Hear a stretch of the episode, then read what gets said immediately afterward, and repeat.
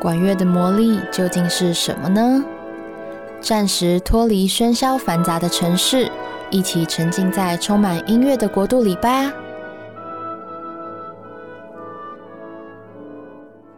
Hello，大家好，欢迎来收听《管你来奏乐》。那我的节目呢，是每两个星期更新一次，都在星期五的下午五点整播出。如果听完这集觉得有兴趣的朋友们呢，都可以帮我追踪订阅起来哦。有空的话，也可以听听其他集数哦。好，那大家一定觉得很奇怪，为什么我的频道好像很久没有更新了？就是大家好像很久没有听到我的声音了吧？其实呢，我想要跟你们分享一下，就是在这个停更的期间，有一段时间我跑出国了，就是我去韩国。那为什么我有这个机会去韩国呢？其实是因为我们学校呢有办一个韩国文化体验营的活动，然后这个体验营还蛮特别的。它的甄选条件有几个，就是说，嗯、呃，你一定要修过韩文课，就是我们学校会办韩文课，然后你一定要修过那堂课才可以去参加，或者是。像我一样，就是你是繁星进去的，进去我们学校，那就可以有优待券的那种概念。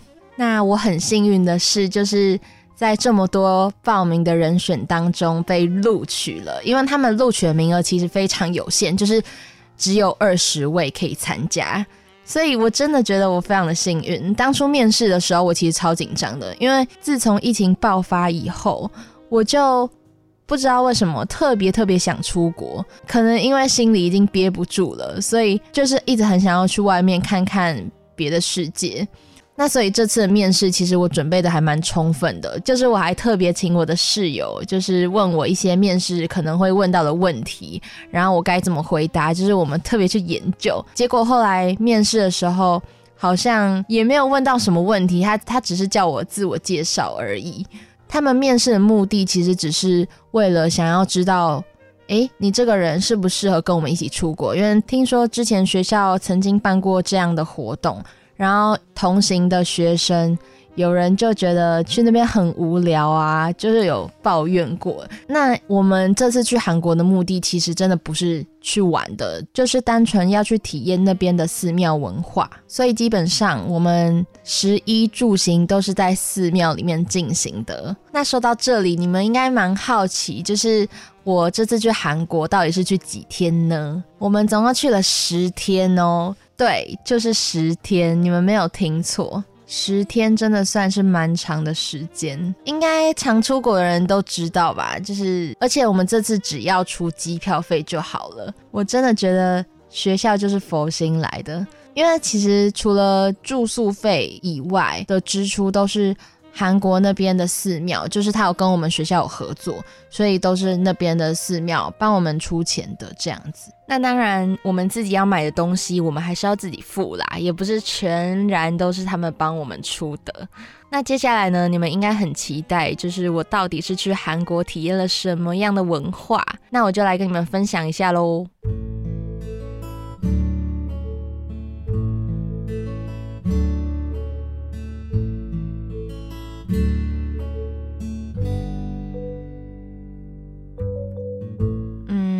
我想了一下，到底要从哪边开始跟你们讲呢？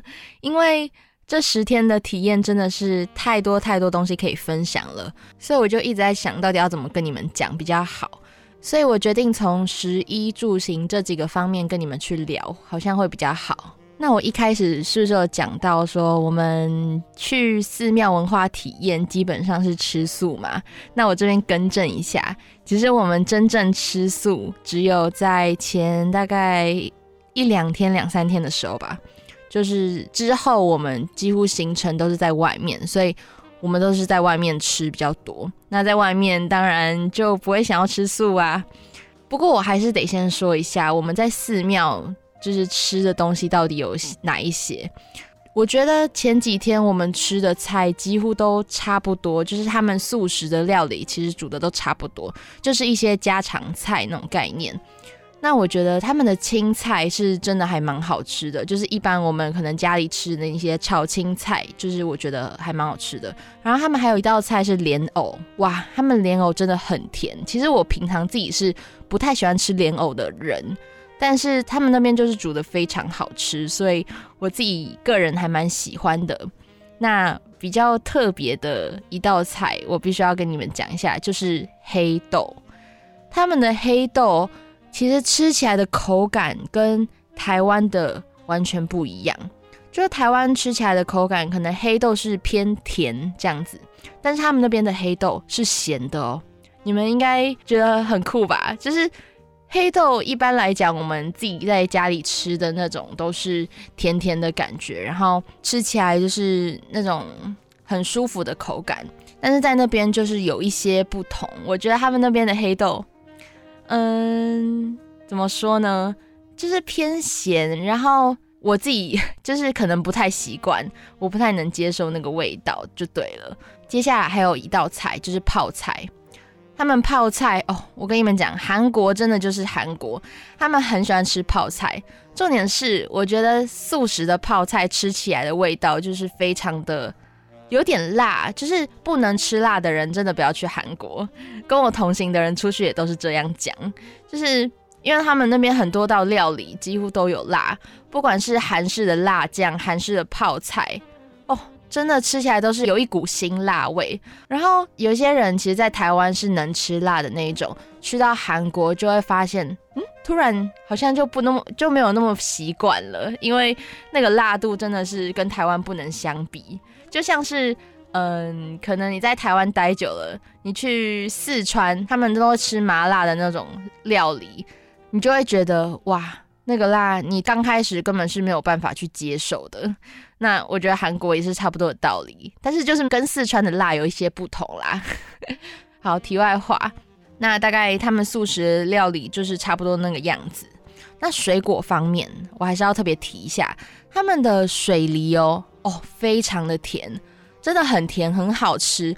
就是我在台湾比较少吃到这么，我不知道是不是因为他们地形还是怎么样，就是种出来的水果吃起来的味道就是非常的不一样。然后还有橘子，对，还有橘子，我想要讲一下，他们的橘子真的跟台湾也是差蛮多的那个味道，就是我不知道该怎么形容那个味道。诶，台湾的橘子吃起来就是哦，很明显就是。甘甜甘甜会回甘的那种，但是他们那边的口感就真的也是不太一样哦。我真的是不知道该怎么形容诶，毕竟我也不是个什么美食吃播啊，美食专家，就是不太会去做一些评论。但是我觉得你们如果到了韩国，可以去吃吃看他们那里的橘子。嗯，我自己刚开始也不太习惯，但是后来发现，诶，好像吃了几次之后，就越吃越习惯了。对。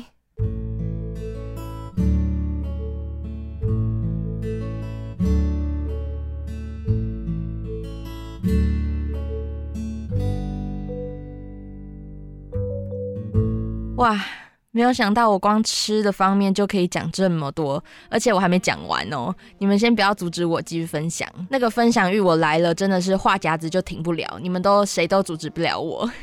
那接下来我想要跟你们分享的是他们韩国很道地的那种料理，就是你在台湾很多韩式店都可以吃到的。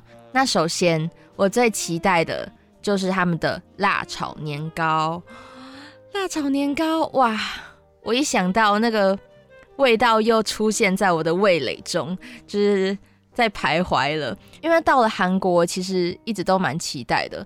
这道料理其实一直都是我个人去韩式的店吃饭的时候必点的一道料理。而且我对年糕就是蛮看重一些细节的，我必须吃起来就是像珍珠一样的口感，就是要非常有嚼劲，然后。咬起来是非常的顺口，我才有办法给他很高分。那在台湾，我目前为止吃过这么多的年糕当中，就是极少数是让我满意的。所以到了韩国，我就是想要亲自体验一下他们到地的韩国料理到底是什么样的味道。好，那我自己一吃第一口，真的是非常非常的爱。就是我那时候是去地下街吃的，就跟朋友一起去。然后我们在地下街吃的时候，哇！哦，我那个表情，他们可能一辈子都很难忘吧，因为我真的是吃了第一口就发现，这完全是我的菜，就是要有嚼劲多有嚼劲，要多好吃有多好吃这种概念啊、你们去韩国任何一家韩式店，应该吃起来的口感，他们的品质都是这么的 up 吧？好，再就是饭卷，饭卷也是非常的好吃诶。我在台湾还没有吃过饭卷，不过我到了韩国。我发现他们那里的饭卷就是里面的料非常的多，然后因为我们住的寺庙都是在釜山乡下那边，就是我们去的寺庙是叫弘法寺。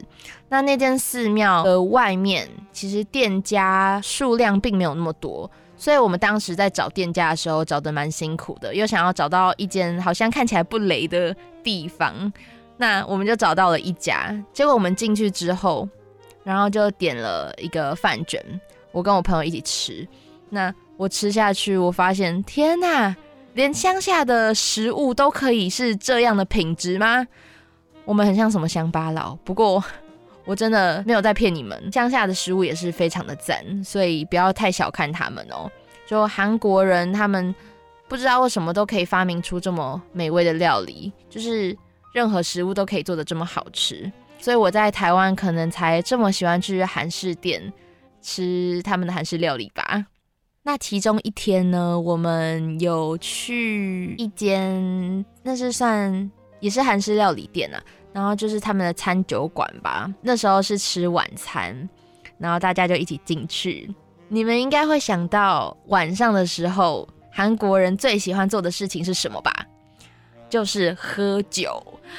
我真的超期待，那时候超期待喝酒这个环节的，因为我去那边就是为了想要喝他们的烧啤，对，就是混酒。虽然我知道混酒应该就是会醉，不过我想要体验一下韩国人他们到了晚上最喜欢做的事情。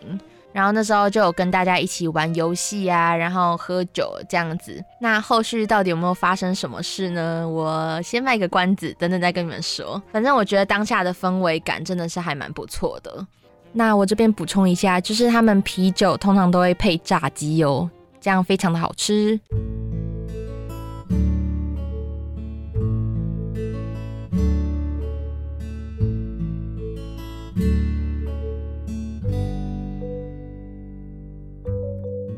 那接下来呢，我要讲的就是食衣住行的衣。那在衣服方面呢，我倒是买了不少啦。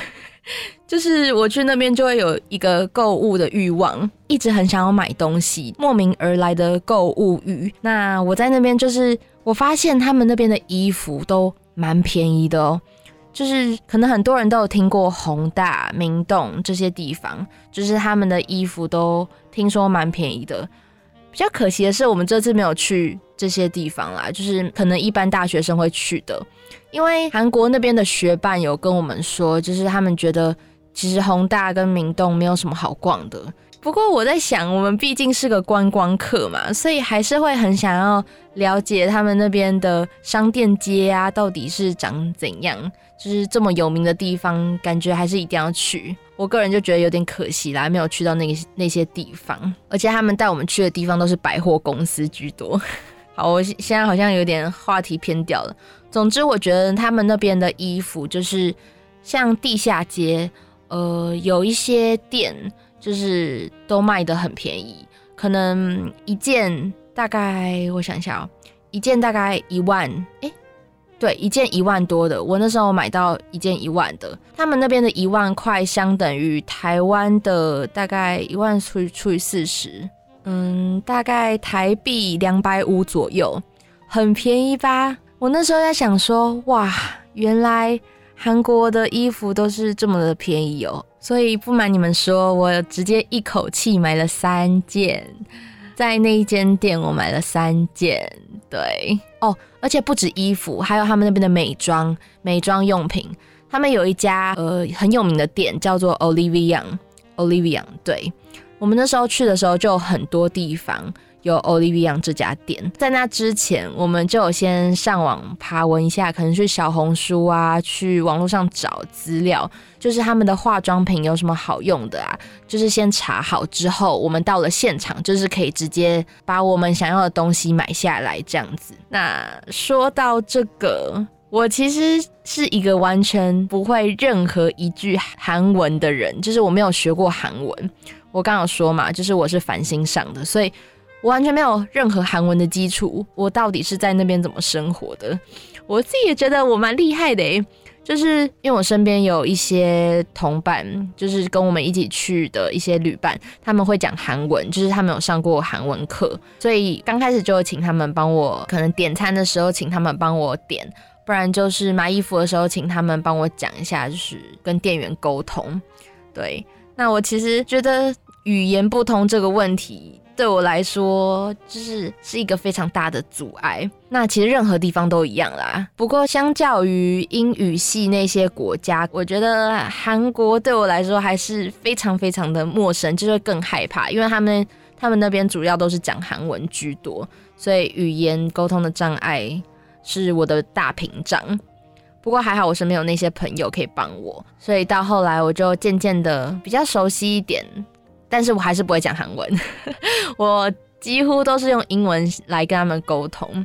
那讲到这个，我突然想到一件事，就是当时我去那边的时候，很想要去专柜买一个粉饼，诶，粉底液，对，那我就想要跟那那里的店员想要做一些沟通。然后我们就有用英文讲，但是好像沟通不出什么结果，因为那里的店员好像也不太会讲英文，所以我就说吧，沟通真的是一个非常重要的。回国之后就一直想说，哇，我真的要把韩文学好诶，不然到那边好像什么都不知道，人生地不熟，都要靠身边的朋友、身边的人这样子。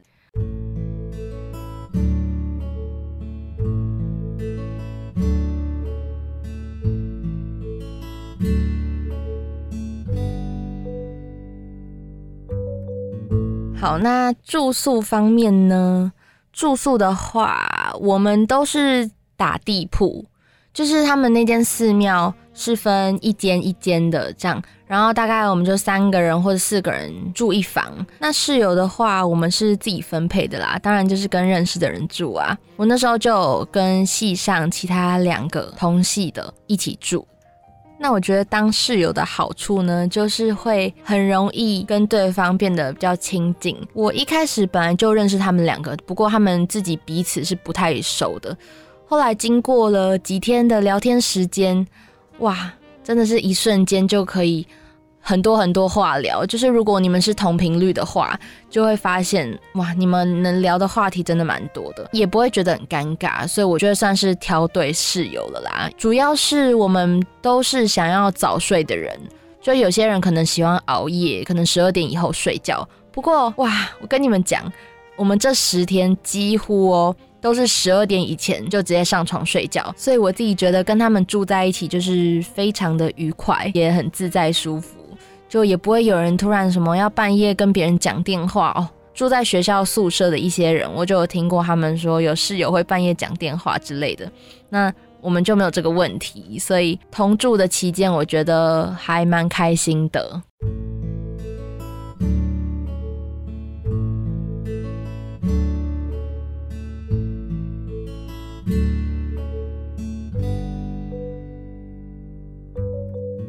刚我讲到说，就是他们那边都是打通铺的，嗯，我比较少打地铺这样睡觉，所以我个人有点不太习惯，我好像睡眠品质没有这么的好啊。对，我想要先跟你们讲一下，就是韩国他们那边的天气，早上的话呢，他们气温大概都在九度十度左右，到了晚上，呃，就直接可能到零下。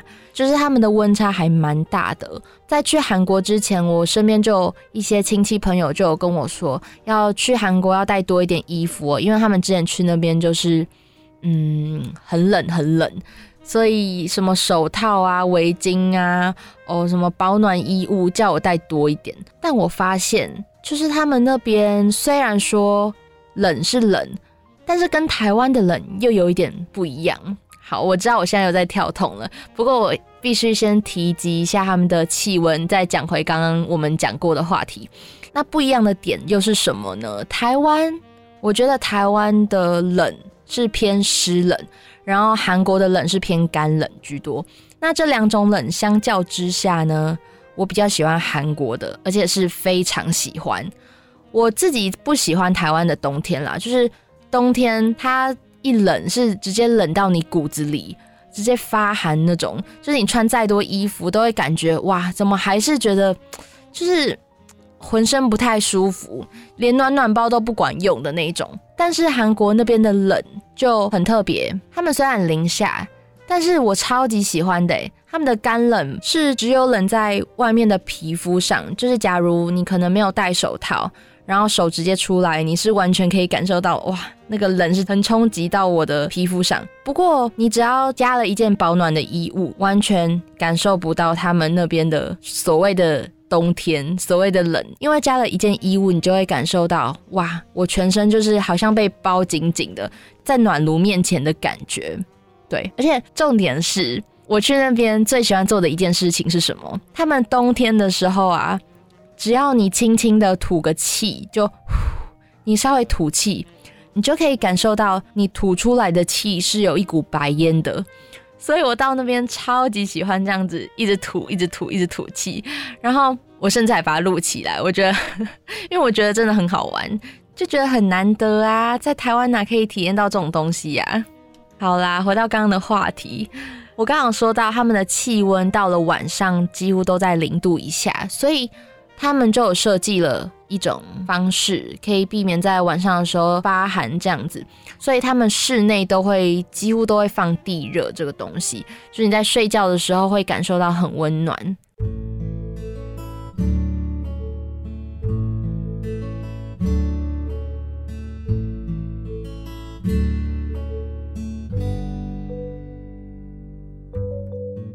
好啦，那住差不多就是我刚刚以上讲的那一些。那行的话呢，你们应该蛮好奇我去哪一些景点的吧？就是我去的景点真的非常非常多，而且都很好玩，就是完全没有雷的，除了去百货公司以外。其中我想要讲一些景点，我觉得还蛮推荐你们可以去的，就是去那边一定要去做那个汗蒸木。我们那时候就有去那个汗蒸木。按摩，然后做一些 SPA 这方面的，我觉得比较酷的一点是什么？我们刚开始一进去的时候，就是他们会让我们换一套衣服，结果我发现，哇，有一个非常惊人的景象。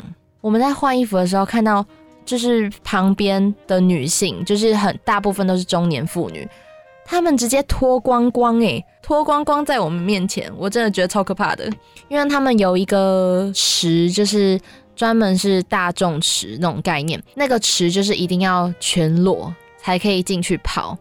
那好像他们都已经习惯这样的文化了，所以都不觉得奇怪。但是外国人到那边就会觉得，天哪，是这么开放的吗？对，那我们当然就没有进去，因为我们还是会有点害羞啦，很想试试看。但是现在的我们还是有点不太能接受，所以我们就跑到其他地方。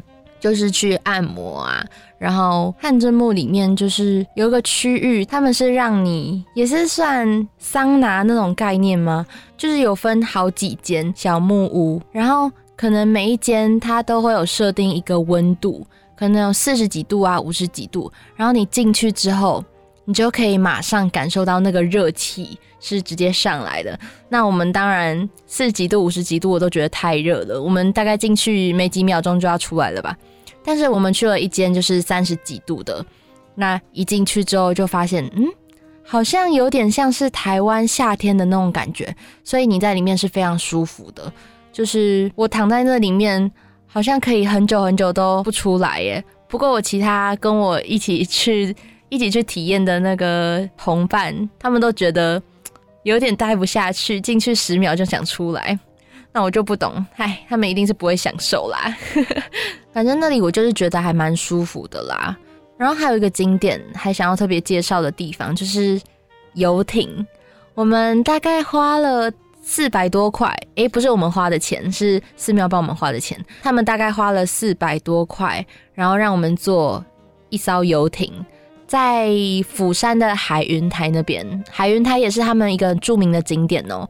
我们大概就是搭了五十分钟左右的船去那边这样子。我们搭游艇的时候是分两艘船，因为一艘坐不太下，所以我们分了两艘船。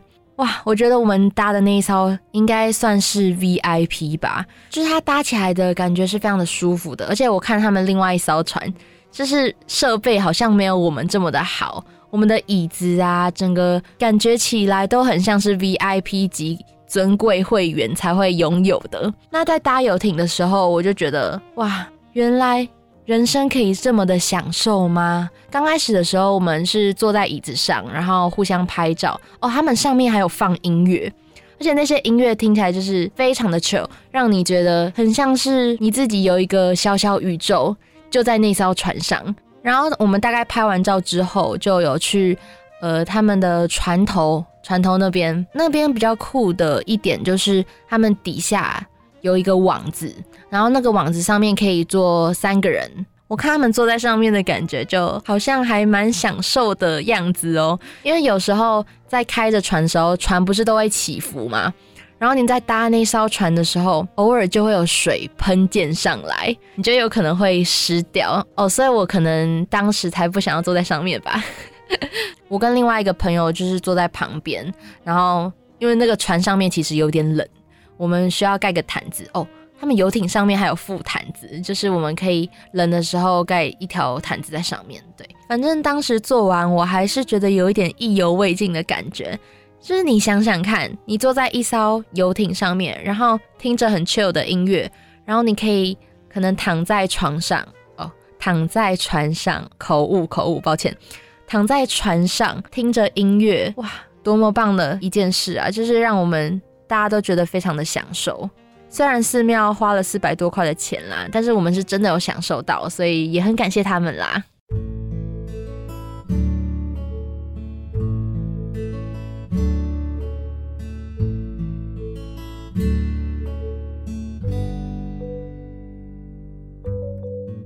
讲了这么多，其实我觉得这次就是去韩国这趟体验是非常非常的值得。就是学校帮我们省了很多钱，又让我们能玩得这么尽兴，我就觉得很值得。在那之前，我一直很想要出国的，因为疫情嘛，你被困在家，你就会反而想要往外跑，就像你的爸爸妈妈在管你的时候，你反而想要叛逆的那种感觉是一样的道理。对，诶，我突然想到。我刚刚有卖一个关子，然后好像没有讲到后续的事情。好，我现在补充一下，不然到时候你们可能会说啊，前面不是有卖一个关子，说等一下后面会说吗？啊，怎么没有说嘞？我怕你们会这样讲，所以我补充一下，我们就结束这一集好吗？其实也没有什么啦，就是那时候大家都玩得很尽兴嘛。然后我在喝最后一杯酒的时候，对，是烧皮。我在喝最后一杯烧皮的时候。是有一点快速的把它喝完，然后你们知道吗？混酒是非常容易醉的。那最后一大杯，我真的是用最快速度喝完，因为大家好像要走了，然后我又不舍得把酒放在那，就是没有喝完，然后就这样走，我就觉得少了什么，所以我那时候用非常快速的速度把最后一杯酒给喝完。后来我站起来的时候，怎么好像有点晕晕的，但是还是可以走路，直线也是都可以走，直到。我上了巴士之后，我就想说，诶，这么晕，好像在回去的路上，我可以稍微就是休息一下，闭着眼睛休息一下。那照理来说，闭着眼睛休息过后，是不是通常一起来就会比较有精神一点？但我的状况就是不知道为什么不太一样。那时候一起床。我整个是更晕、更晕的状态，甚至是我张开眼睛，我已经不知道我现在在哪里了。我需要别人扶。我几乎到了那间旅馆哦，我们那天因为是去首尔，所以就是住在外面的旅馆。对，那到了旅馆之后，我甚至需要我朋友就是帮忙扶我，我才有办法走路，是晕到一个程度哦。然后我很担心，就是我旁边的学伴有看到这样，但是。我在想，他们可能应该有发现，不过我就是尽量低调。我一直在想，我当时的状态是怎么样？大概是有一点微醺吧。对，因为没有到非常醉的程度，我醒来之后还是有一点记忆的。好啦，这就是我喝酒完之后发生的事情。其实也没有你们想象中的那么离谱啦，我还是有点意识存在的。好，那这一集的节目，嗯，讲了非常的长。这一集的节目呢，我们就先到这边告一个段落喽。那我们下一期再见喽，拜拜。